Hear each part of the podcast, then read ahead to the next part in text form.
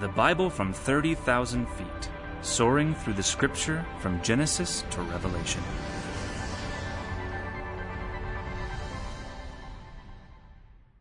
Turn in your Bibles to the Gospel of Matthew, chapter 1, and Mark, chapter 1, and Luke, chapter 1. If you just put a marker in all three of those Gospels, uh, we'll be off to where we want to be this evening Matthew, Mark, and Luke.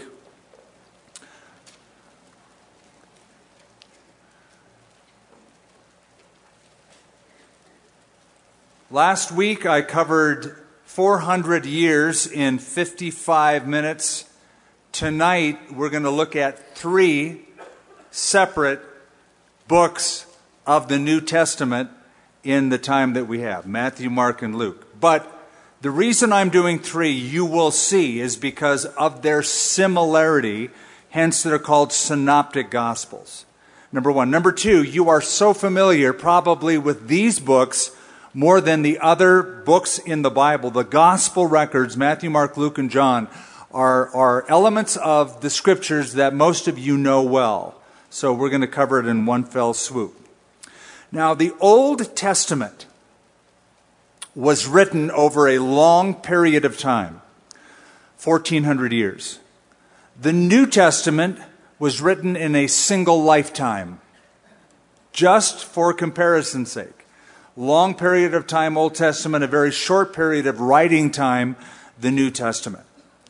And the New Testament is the fulfillment of the Old Testament. What the Old Testament anticipates, the New Testament authenticates. What the Old Testament predicts, the New Testament presents. Think of it that way. I love the formula of Augustine, who said, The new is in the old contained, the old is in the new explained. It's a good way to look at all of the Bible put together. The new is in the old contained. It writes about it, it anticipates it, it predicts a new covenant. There are shadows of it, foreshadows of it, types of it, examples of it. So the new is in the old contained, then the old is in the new explained. We have the unfolding and the fulfillment of all that was anticipated in the Old Testament. All 39 books of the Old Testament have been anticipating this, the event of the coming of the Messiah, the deliverer, the King of Israel. The predictions made in the Old Testament are fulfilled here. Now, we have been looking at an overview of the Bible from 30,000 feet, beginning in Genesis, going all the way to Revelation. So we move rapidly. But I could even move more rapidly. We could actually take and sum up the whole Bible um, in a shorter period of time, and I'm going to show you how. I said this, I was uh, speaking in North Carolina Monday and Tuesday to the staff of the Billy Graham organization and Samaritan's Purse staff, one on Monday, one on Tuesday. And I made the statement that the whole Bible can be summed up by saying this all 66 books of the Bible are about one person and two events. The one person is Jesus Christ. The two events are his two comings. The first time he came to deal with sin, the second time he will come to rule and reign with those who have been cleansed from sin. So that's like not the 30,000 foot view, that's like the 30, 30 mile, 30,000 mile view. That's like from the outer space view. Now, the Gospels are really not biographies as we know them to be. That is, uh, none of the Gospels give us a complete biographical sketch or a complete historical sketch of Jesus' life. They even make that statement. Now I'm going to the Gospel of John, where at the end of the Gospel of John, in chapter 20, verses 30 and 31, John writes, And truly Jesus did many other signs in the presence of his disciples, which are not written in this book. But these are written that you may believe that Jesus is the Christ, the Son of God, and believing you may have life in his name. Then, in the very last chapter of the Gospel of John, in verse 25, John concludes by saying, And there are also many other things that Jesus did, which, if they were written one by one, I suppose that even the world itself could not contain the books that would be written. Amen. So the gospel records, by their own admission, are uh, not a disclosure of everything about his life, but they're highly selective portions of the life and ministry of Jesus Christ. In fact, very little is written about the early life of Jesus in the Gospels. The first 30 years of Jesus' life, we have just a couple of hints of what went on. The bulk of Matthew, Mark, Luke, and John focus on his ministry and in particular, the final week and the last day of his life. More about that uh, a little bit later on. Each of the Gospels, rather than being a biography, are a what I call theological apologetic. It has a theological statement and emphasis of the, one of the character traits of Jesus, and it's presenting him to prove, to show, to demonstrate uh, that, that he is those, that thing or that, that emphasis. So it's a theological apologetic. John chapter 20, what I just quoted, he says, I'm writing this that you may believe. He, he's moving them toward, toward faith. Our word gospel, the English word gospel, comes from an old English word, an old Anglo Saxon word. Anglo Saxons were like um, a 600 year period from like AD 300 to AD 1000 plus. So the old Anglo Saxon word God spell, God spell, that's the word. Gospel comes from the old word God spell, which means a good story or the good news. So gospel means good news. The Greek word euangelion, same thing. It, it, means to herald a good story or herald the good news. Now, the first three gospels are called synoptic gospels. So usually the gospels are divided up that way, three in one. The synoptics and then what they call the fourth gospel, John. Matthew, Mark, and Luke are in a category all their own. Synoptic those are two Greek words, sun, which means uh, with or together, and opsis, which means to see or to view. So the idea means um, you are viewing something together or having the same viewpoint. So Matthew, Mark, and Luke are seeing the life of Jesus from a similar, though not exactly the same, vantage point or point of view. That is, Matthew, Mark, and Luke follow the same outline, the same synopsis of Jesus' life. Different emphasis, but same outline. So, the first portion of all three Gospels focus on his Judean ministry. The second portion, I'm sorry, his Galilean ministry first, then his Judean ministry second, and then his final days on earth, including his death, resurrection, and events that follow. That's the outline that Matthew, Mark, and Luke take. John departs from that altogether, and we'll see that next time. Why are there four Gospels? Why four Gospels? Think of it as a fourfold picture of the life of Jesus. Think of it as a string quartet. And um, they're playing together. They are not contradicting each other, they are complementing one another. And when you listen to a string quartet, when they're tuned up just right and they're playing different notes, but there's a sameness of the tune, it is gorgeous. So you have a fourfold testimony of Jesus, or if you will, look at it as a fourfold frame. Matthew, Mark, Luke, and John are the sides of the frame that perfectly portray who Jesus is. Or, Think of it as a movie director, the Holy Spirit, the movie director, setting up four different cameras, capturing the same person, the same events, but from four different angles, and those four cameras will notice crowds differently, uh, facial expressions differently. They'll emphasize a certain portion of what's going on in the story. Now, Matthew, let me tell you about the audience and the, the, the word to emphasize so you understand each book. Matthew is writing, as the skit beautifully demonstrated, to a Jewish audience. It is, he is picturing Jesus as the prophesied uh, king of the Jews, and the uh, word to emphasize, or the most important word in the Gospel of Matthew, is the word fulfilled. This was done or, or, or written that it might be fulfilled. So Matthew is writing to the Jews. The word of emphasis is the word fulfilled.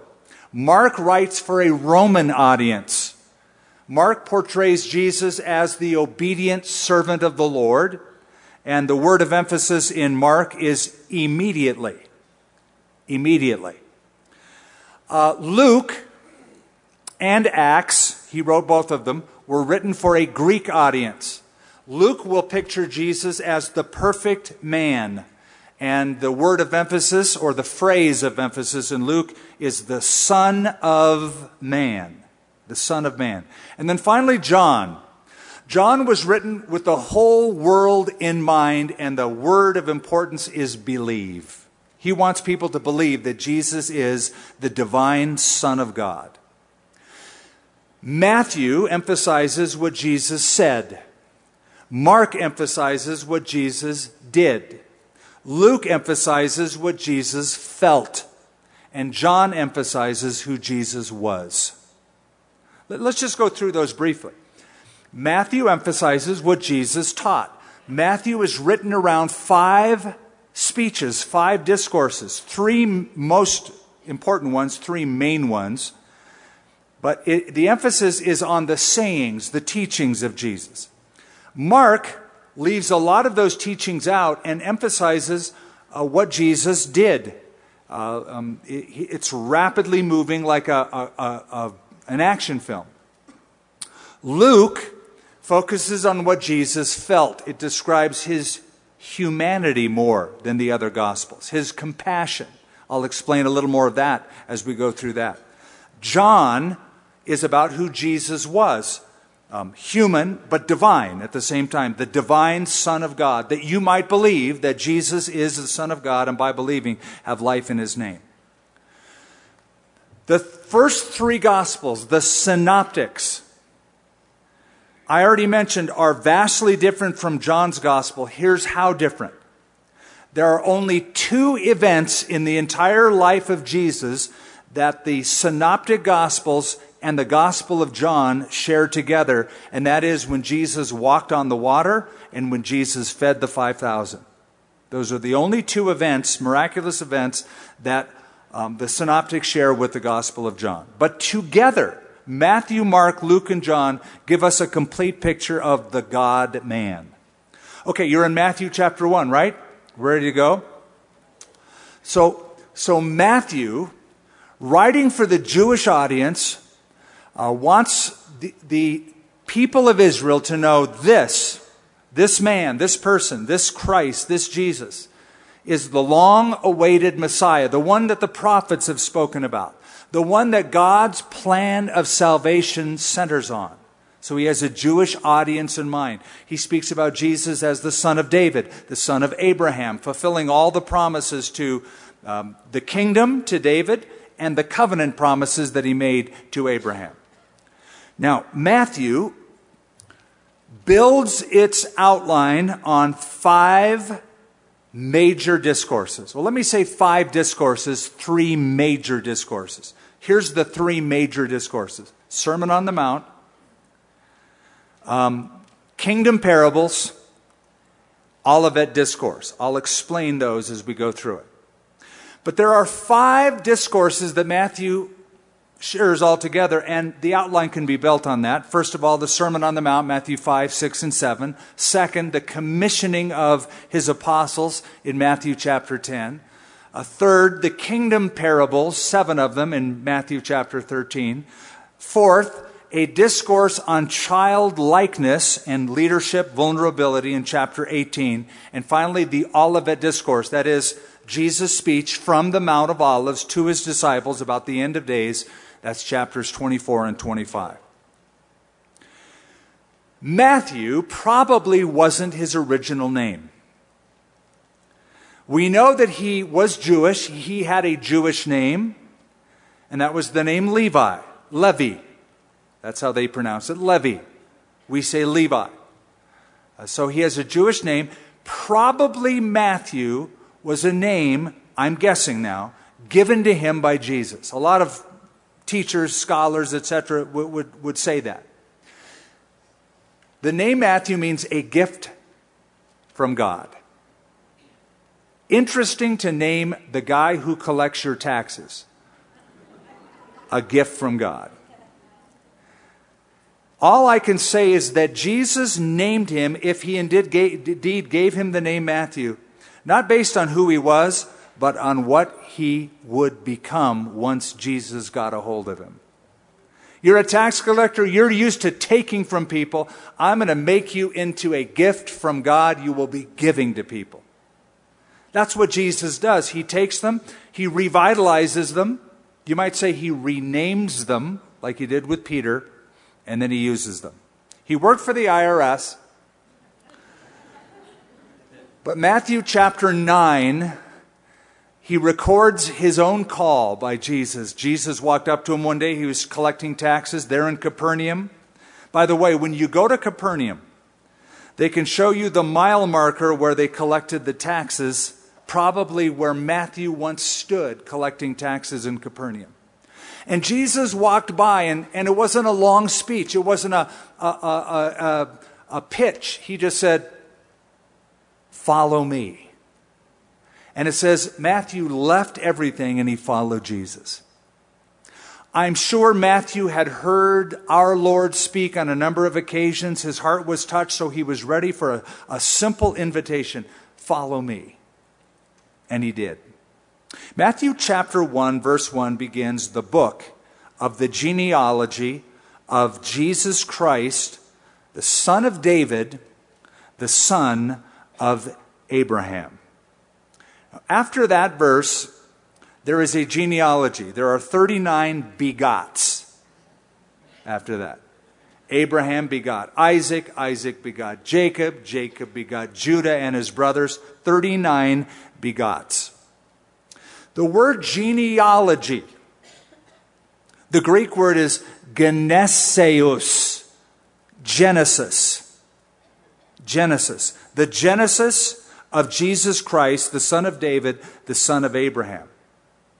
So Matthew begins by giving us a lineage. Why is that important? It is especially important to a Jewish audience. They want to know what is his background, his pedigree. What tribe does he belong to?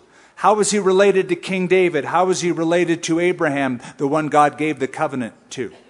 So, Jesus Christ, the son of David, the son of Abraham, verses 6 and 7 of chapter 1, tie back into David and explain that because any claimant to the throne of Israel has to show his lineage back to King David. Naturally, the Jewish person is going to ask, What tribe does he come from? Who are his parents? You remember when Jesus showed up in Nazareth and he, he quoted Isaiah 61, closed the book, and he said, Today this scripture is fulfilled in your ears. And they were all mystified by that. Who, who does he think he is? They said, Isn't this Joseph's son?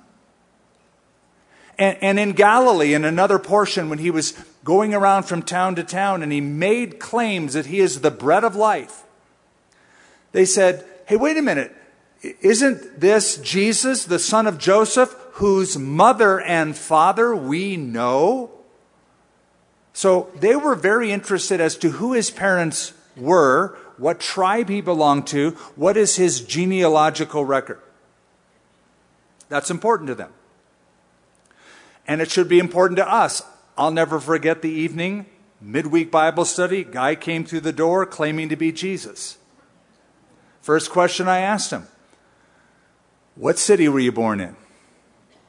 Now, if, he were to say Bethlehem, I would have listened further.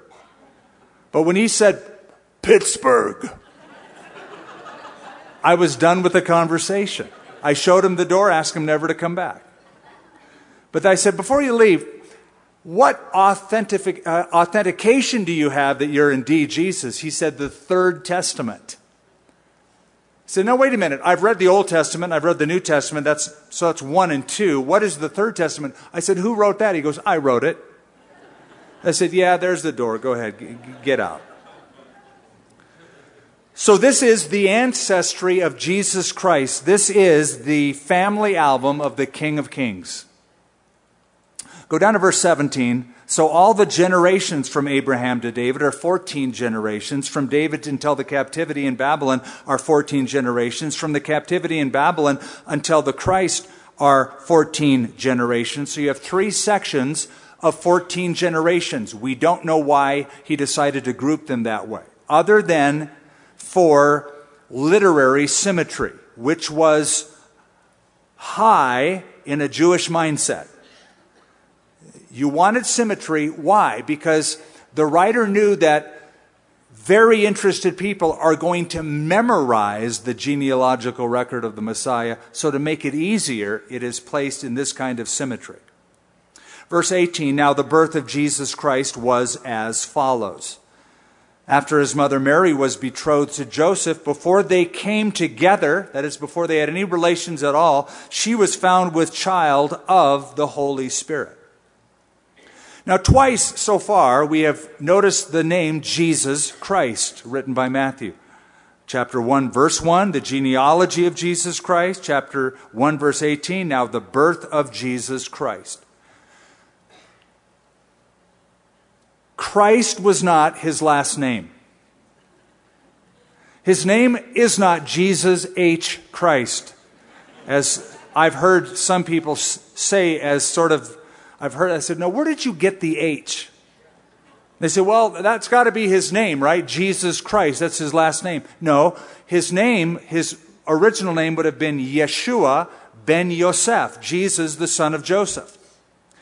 Christ is not a name, it's a title. Christos is a Greek word that means the Messiah, the anointed one. The, the Hebrew word Mashiach means the anointed one, God's anointed Messiah. The term Messiah, Mashiach, the root word means to smear. And it comes from taking olive oil and smearing it on somebody's face. So that in antiquity, among the Jews, the kings and the prophets were anointed with oil. They would pour or smear oil on them, meaning they are marked for special use by God. They're anointed. So the Messiah, the name means to anoint or to choose for a specific task. The Jews had long awaited a Messiah, a deliverer, a king.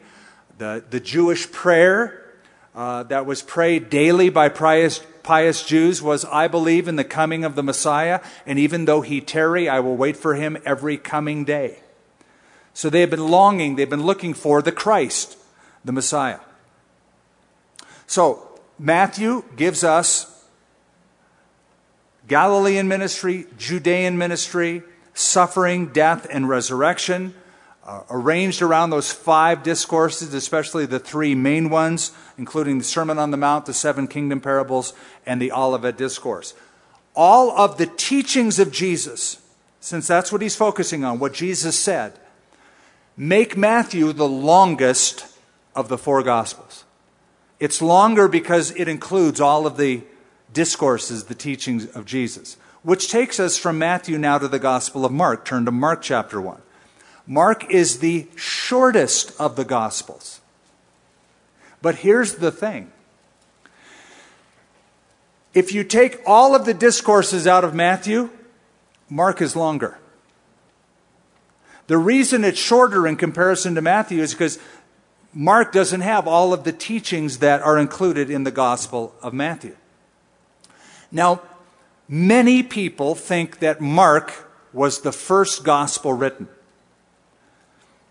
I'm not so sure, personally. I'm not so sure. Because that is a, a, more recent view. For the first 19 centuries, Mark was not considered the first gospel written. Um, in, in, the, in the last century, century and a half. That's sort of been the, the prevailing view. I'm going to explain, if I have enough time, uh, the synoptic problem before we close tonight, but I want to move on. Now, tradition says that Mark wrote the Gospel of Mark while he was in Rome, and the words of Mark aren't an eyewitness account, but Mark is giving us the testimony of Peter. So the Gospel of Mark is the Gospel of Peter told to Mark. Mark wrote it down. So Peter dictated it, is the thought. Mark wrote it down and presented it. Mark was not an apostle. His full name was John Mark. Mark, or John Mark, was a nephew of Barnabas. John Mark was born 10 to 15 years after the birth of Jesus, meaning the events of Jesus' life took place when he was uh, a teenager or in his late teens.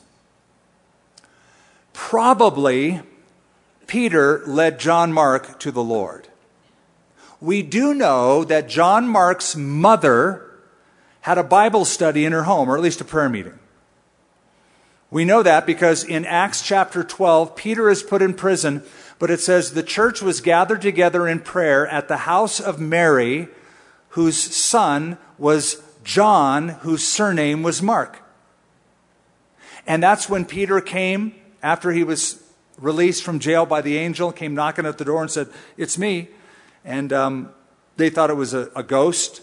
They didn't answer the door, they didn't open the door. She, Rhoda, the girl who answered the door, um, after Peter knocked and said, Let me in, it's Peter. Um, she didn't open the door, but she went back and said, Hey, Peter's at the door. And they said, Oh, it must be his ghost. Which is funny to me because they're having a prayer meeting that Peter would get released from prison. But they must not have prayed with much faith.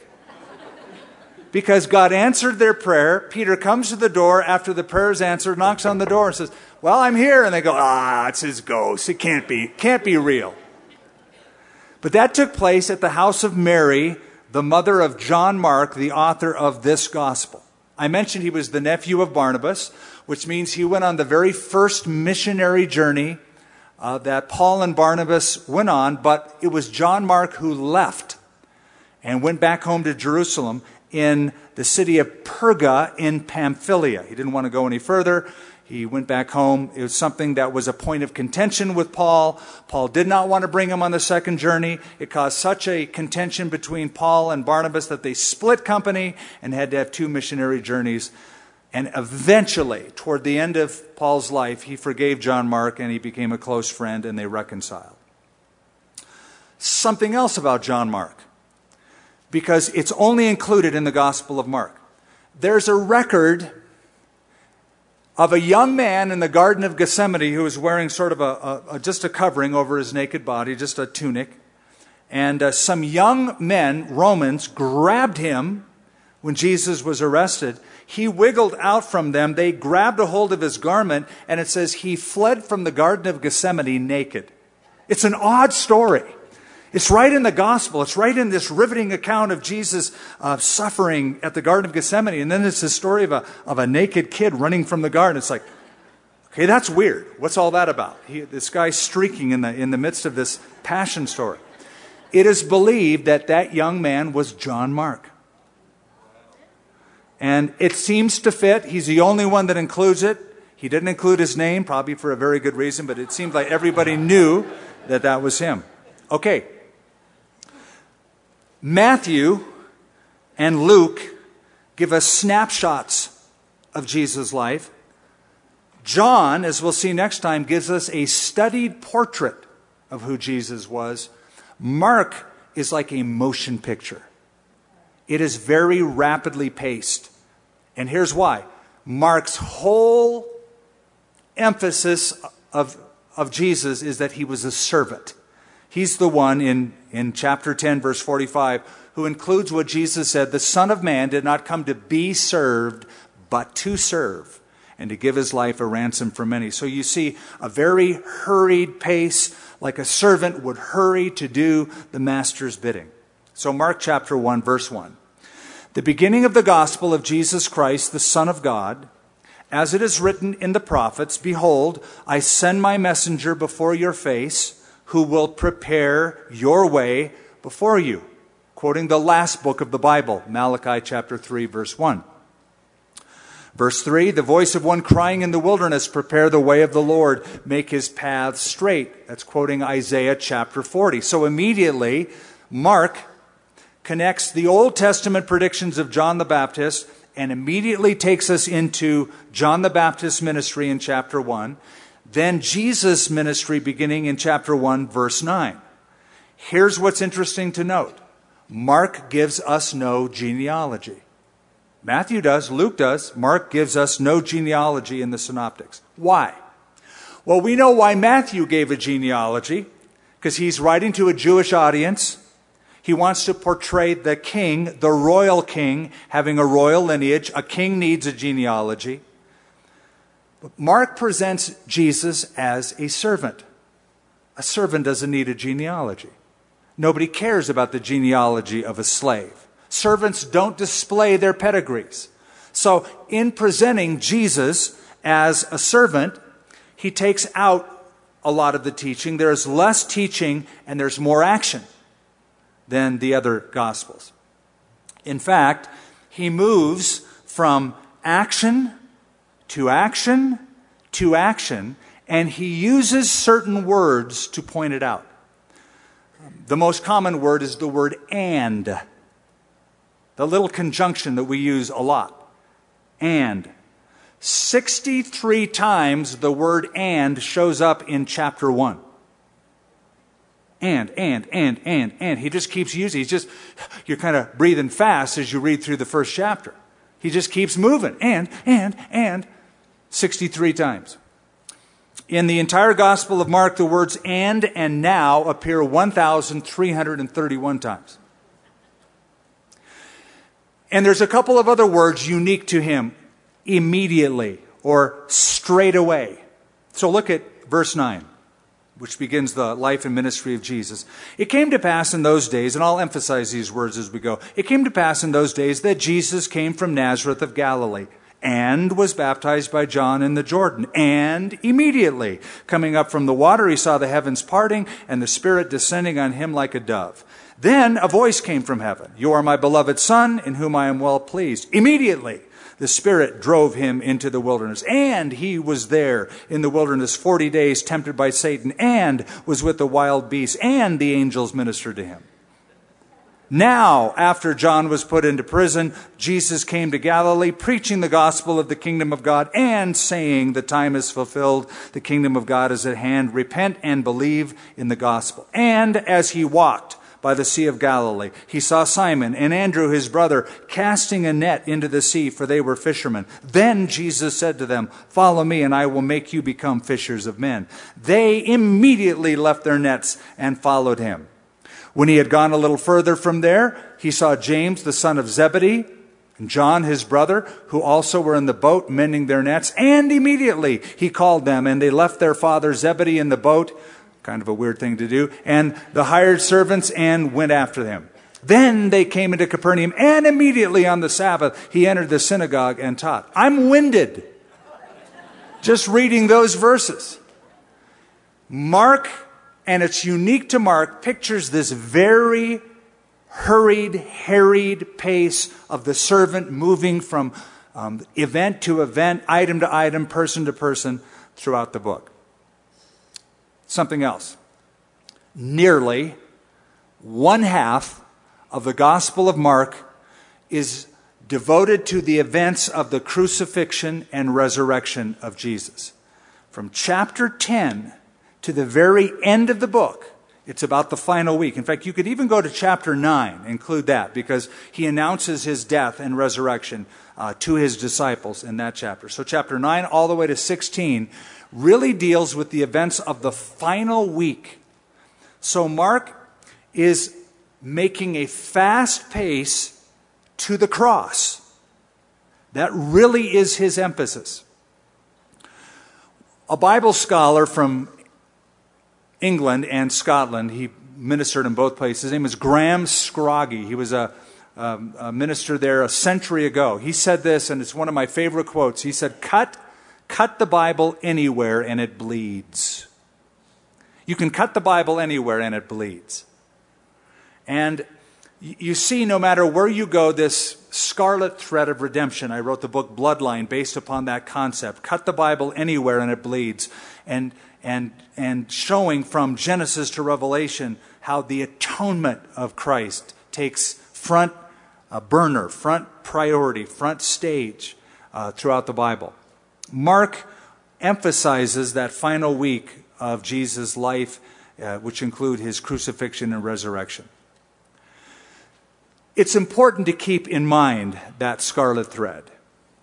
Jesus in Revelation 13 is called the Lamb slain from the foundation of the world. So, as you keep that in mind, you realize, boy, that's, that's in the front of God's mind as He inspires by His Spirit these authors. He is presenting Jesus as the plan of salvation. Now, let me give you the stats on all four Gospels. I mentioned Mark is crucifixion heavy, final week heavy.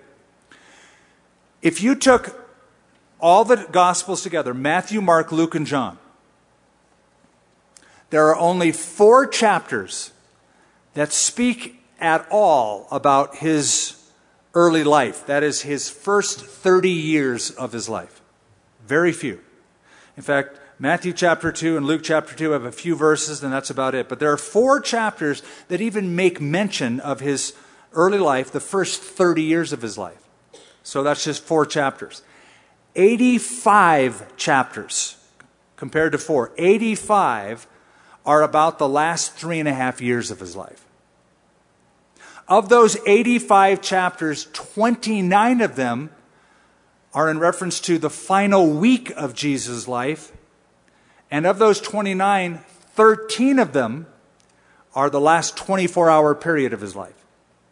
So you see where all of the Gospels are driving the reader, and that is the sacrifice of Jesus on the cross. So the events of the last day of Jesus' life in Matthew, Mark, Luke, and John total 579 verses. 579 verses about the last 24 hour period of his life. Clearly, the cross is the focus in the Gospels, and for that matter, the New Testament, and for that matter, the Bible. Remember, it's about one person, two events. One person, two events. And the first event, the crucifixion, is key to that. When we get to the Gospel of Luke, the Gospel of Luke is the most complete narrative of the life of Jesus of the Synoptic Gospels. It has the fullest account of the birth of Christ, the nativity of Christ. Now, it was hinted at tonight a little bit in the skit that was done, but Luke has a style of writing very different from Matthew and Mark. He has a polished style, a polished literary style. Uh, if you read the Greek of John, it's very simple to get through. If you read the uh, Greek of Matthew and Mark, it's relatively easy to get through. When you get to Luke, it's complicated. He was clearly educated. But here's something that is interesting 27% of the New Testament was written by Luke, a Gentile doctor. 27%.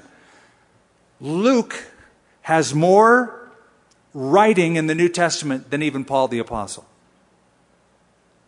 If you total up the book of Acts and the Gospel of Luke, Luke wrote both of those books. That's 27% of the New Testament. Here's the word count Luke gives us 37,923 words. 27%. Coming in second is the Apostle Paul with his 13 epistles. He gives us 23% of the New Testament. His word count, 32,407 words. Coming in number three is John he gave us 20% of the New Testament in the Gospel of John, 1 John, 2 John, 3 John, and the book of Revelation. His word count, 28,092 words. So the winner is Luke. He gives us more words, more literary real estate than anybody else in the New Testament. And as I said, it's the fullest account, the most complete narrative of the life of Jesus. 20 miracles are recorded in the Gospel of Luke. Seven of those miracles are unique only to Luke's reporting. He gives us 23 parables in the Gospel of Luke. 18 are unique to Luke himself, including parables like the parable of the prodigal son, uh, the Good Samaritan. Only Luke records those, nobody else does. Luke also gives us some of the greatest stories, like the two disciples on the road to Emmaus after the resurrection. Only Luke records that. And here's a feature of Luke Luke tells us more about the compassionate nature of Jesus his compassion to Gentiles, his compassion to women, his compassion to children, his compassion to sinners. All of the marginalized groups, the outcasts, Luke highlights them, and probably for a good reason. He was a Gentile. He knew what it was like to be marginalized by the Jewish nation within the borders of the Holy Land. And so he makes note of the compassionate nature of Jesus for all of these groups. Something else about Luke that is particular to him, he includes songs of praise that nobody else includes. Uh, the Magnificat of Mary. My soul magnifies the Lord. Uh, when she sings that beautiful song or that anthem of praise, he includes the Magnificat. The song of Zacharias, the father of John the Baptist. Uh, the Christmas anthems, the angels um, giving glory to God in the skies. The shepherds in chapter 2. The song of Simeon as Jesus is presented in the temple. Now, Luke was, as I mentioned, a doctor. He was a Gentile doctor. And though he quotes the Old Testament, he quotes more sparingly the Old Testament than Matthew. Matthew writes for the Jew. He's going to quote the Old Testament much more. Luke quotes it sparingly, and when he does, he always uses the Septuagint version, or the version of the Old Testament Hebrew translated into the Greek language. The first three chapters of the Gospel of Luke include two annunciations one to Mary, one to Elizabeth, two elect mothers, Mary and Elizabeth, and two anticipated births, John the Baptist and Jesus Christ. That's particular to Luke. So, Luke chapter 1, verse 1, he begins Inasmuch as many have taken in hand to set in order a narrative of those things which have been fulfilled among us, just as those who from the beginning were eyewitnesses and ministers of the word delivered them to us. It seemed good to me also, having had perfect understanding of all things from the very first, to write to you an orderly account most excellent Theophilus. Stop right there. The name Theophilus rings a bell. You've read this before, but it also shows up in the book of Acts. He begins by saying, The former treatise that I made to you, O Theophilus, of what Jesus began both to do and to teach until the time that he was taken up. So Theophilus is mentioned in both accounts. Now, before we get into Theophilus, uh, you notice the beginning. He said um, in verse 1 Many have taken in hand to set in order a narrative of those things which have been fulfilled. Uh, it seemed good to me, verse 3, having had perfect understanding from the very beginning, to write to you an orderly account. So he's a researcher. He's pulling from different sources. He writes a very uh, intellectual, polished account of the life of Jesus. Now, I, I'm bringing this up because this gives us a little insight into how inspiration works. Divine inspiration never negates human cooperation. What I mean by that is that biblical authors had their own style, their own education, their own emphasis. They had noticed their own sets of things in looking at an event, but that does not take away from divine inspiration. God used the style uh, of those authors uh, for his glory to lead to a very, very specific outcome. He used their vocabulary. in uh, 2 Peter chapter 1 verse 21, uh, Peter says, holy men spoke as they were moved by the Holy Spirit. That's the doctrine of inspiration. Holy men spoke as they were moved, carried along by the Holy Spirit. It's a word uh, from the shipping industry when a ship would uh, put its sails up and the wind would take the sails and move the boat to the destination, usually determined by the wind. Um, God had a destination that He wanted the author to land at, words he wanted them to say, but he used their style, their vocabulary. They hoisted their literary sails, so to speak, and they ended up at the very place the Holy Spirit wanted them to go. Now, back to the name Theophilus. Who was he? Answer We don't know, but we can guess. Theophilus was perhaps the master the dignitary, the noble person who owned Luke. Luke was a servant, it is thought, of Theophilus. Theophilus the master, Luke the servant or the slave. He's writing an account for his master. That's one thought. Which is interesting because it's very different from how doctors are today. Doctors in the first century were owned. Uh, now you, you know what it feels like. You get their bills. You feel like it feels like they own you, right? But back in those days, they were owned by dignitaries. So it could be that he was a dignitary, that was his name, or Theophilus is a pseudonym.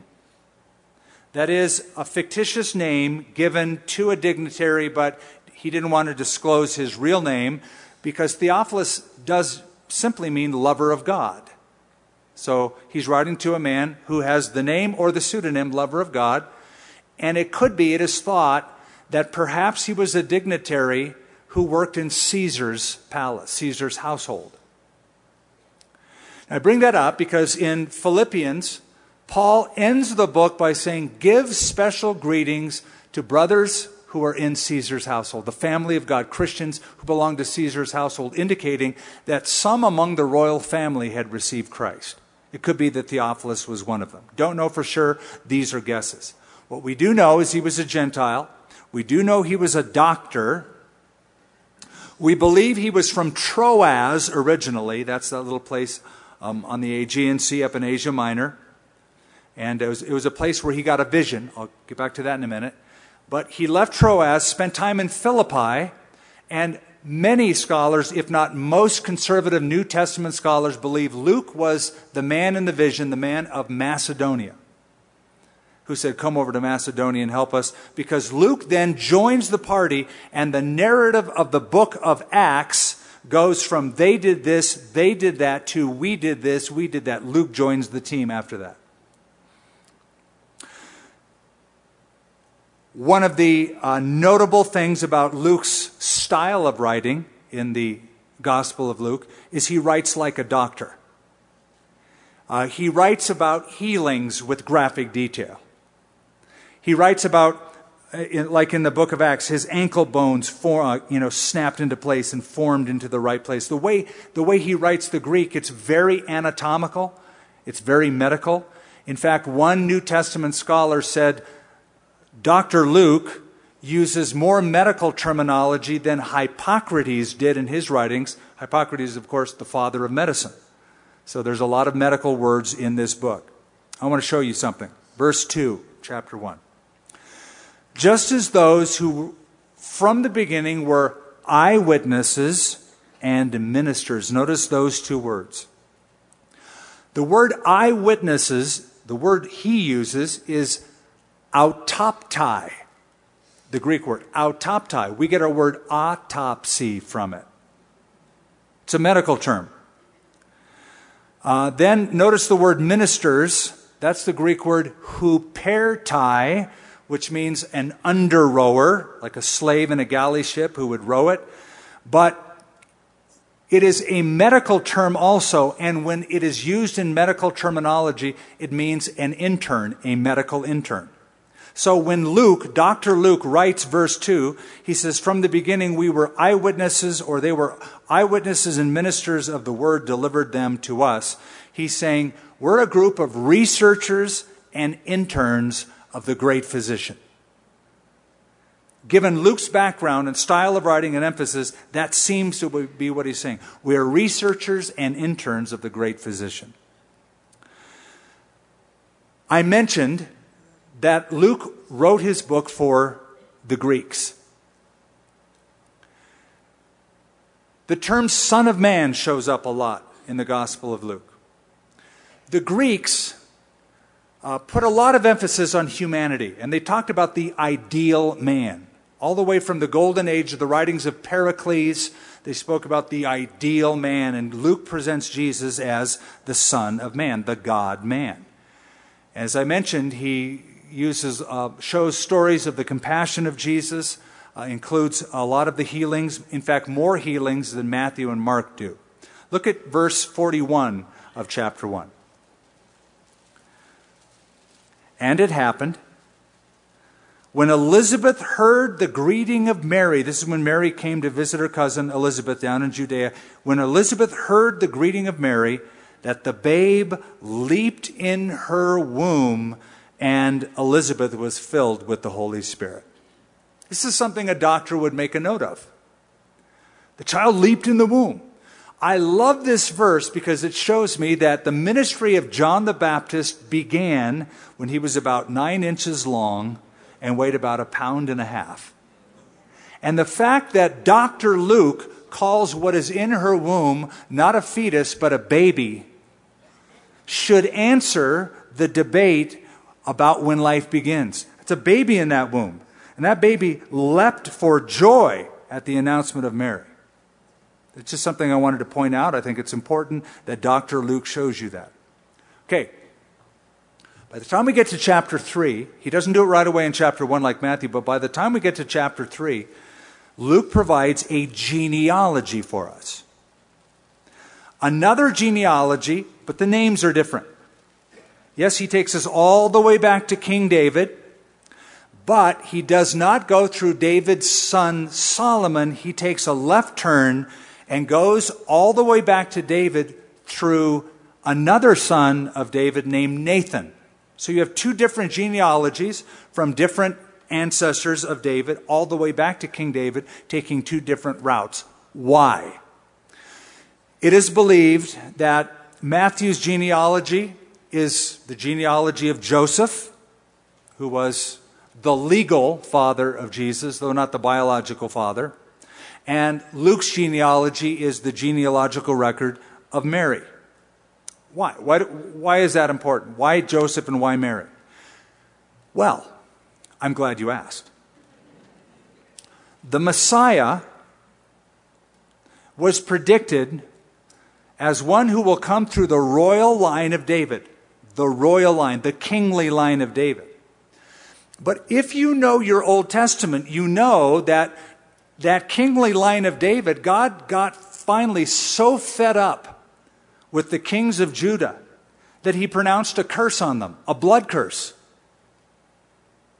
which kind of ruins the whole well, how's the Messiah going to come if you got a blood curse on the royal line of David?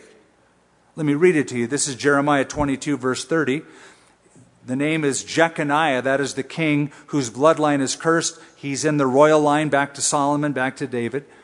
God says in Jeremiah 22, verse 30, record this man, that is Jeconiah, the royal heir, record this man as if childless, a man who will not prosper in his lifetime, for none of his offspring will prosper. None will sit on the throne of David or rule in Judah anymore. End quote. And that happened. None of his, none of Jeconiah's descendants sat on the throne. He was succeeded by his uncle, not his offspring. So we scratch our head and we go, now what? Do we have a contradiction? How is the Messiah going to come through the royal line of David if the royal line ended? Answer, a virgin birth. That's the only solution to it. The only way to fix a blood curse is a virgin birth. So you have Joseph's genealogy, and Joseph is the legal father, though not the biological father, because Jesus was conceived by the Holy Spirit, but he's the legal father. So his genealogical record, as given to us uh, in the gospel records of Matthew go all the way back to David through the royal line, including Jeconiah, including Solomon, all the way back to David. That bloodline is cursed. So the actual bloodline, the biological bloodline through Mary, is traced all the way back to David, also from the same genetic and household of David, but not through the royal line, but back through his son Nathan, all the way back to David. So, because of a virgin birth, you can have the legal right to reign, but a bloodline that is not cursed. And that is the only solution to how the Messiah can be from the house of David with a cursed bloodline in place. So if you ever wonder why, why is a virgin birth important, that's why. Okay, Luke follows the same outline as the other gospel writers, the first two gospel writers, Matthew and Mark. He does the Galilean ministry, chapters 1 through 9, the Judean ministries, chapters 10 through 19, and then the final week and ensuing events, chapters 20 through 24.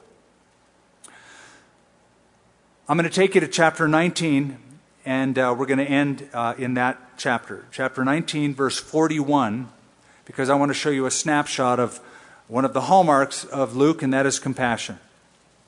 Luke 19:41. As Jesus drew near, that is drew near to the city of Jerusalem, he saw the city and he wept over it, saying, "If you had known, even you especially in this your day, the things that make for your peace, but now they are hidden from your eyes, for the day will come upon you when your enemies will build an embankment around you, surround you and close you in on every side, level you and your children within you to the ground. They will not leave in you one stone upon another, because you did not know the time of your visitation."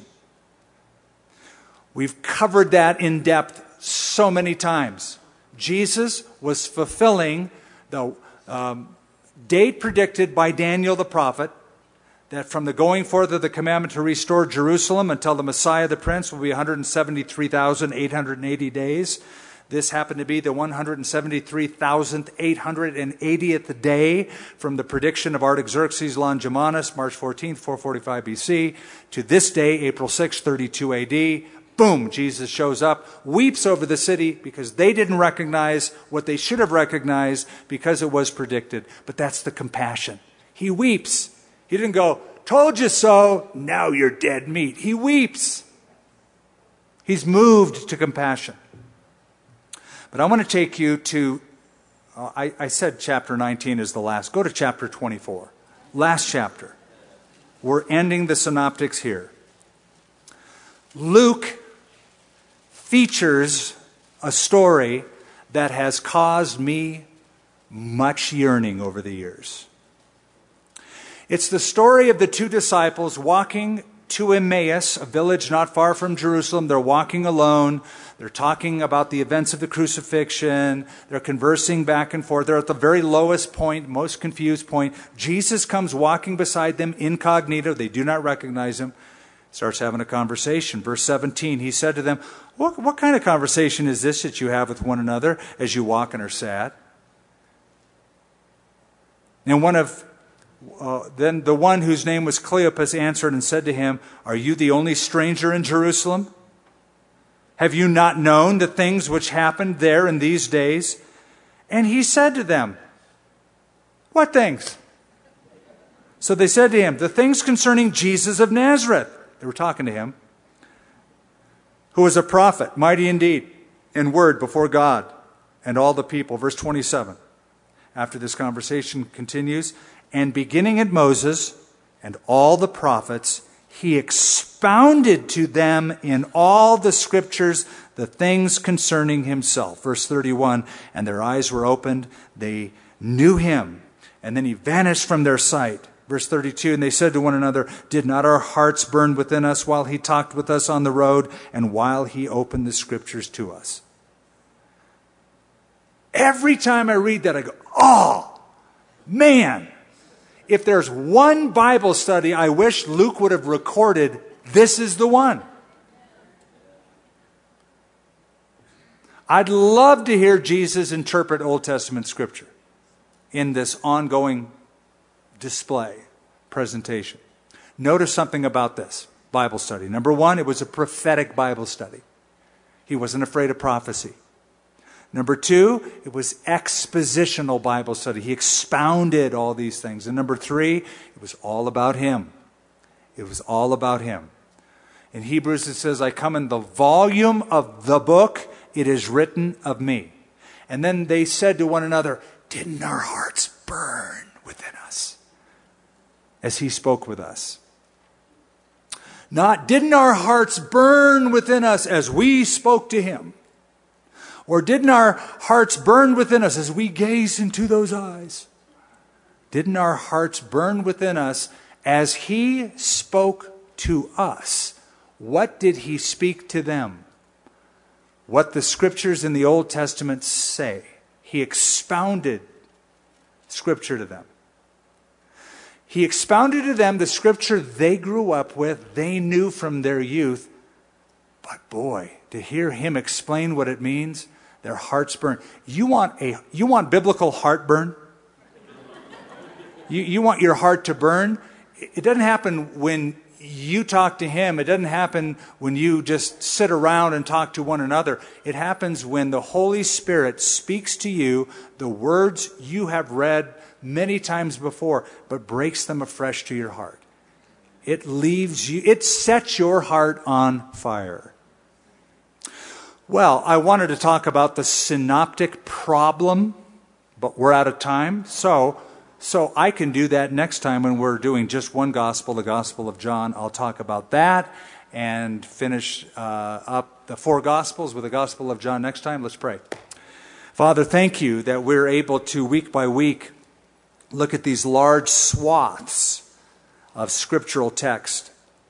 And tonight, Lord, these, these glorious accounts penned by Matthew, one of your followers, John Mark, who interviewed a follower who was near and dear to your heart, Peter, and then Luke, one who uh, brought in a lot of different sources and, and spoke about these events and added his own flavor and details, especially the compassion toward marginalized people three different perspectives, following similar courses of outline, but very different perspectives and emphases that speak to us of our loving Savior, who was the King of Kings, the King of the Jews, who was the servant of the Lord, and who was the ideal God man.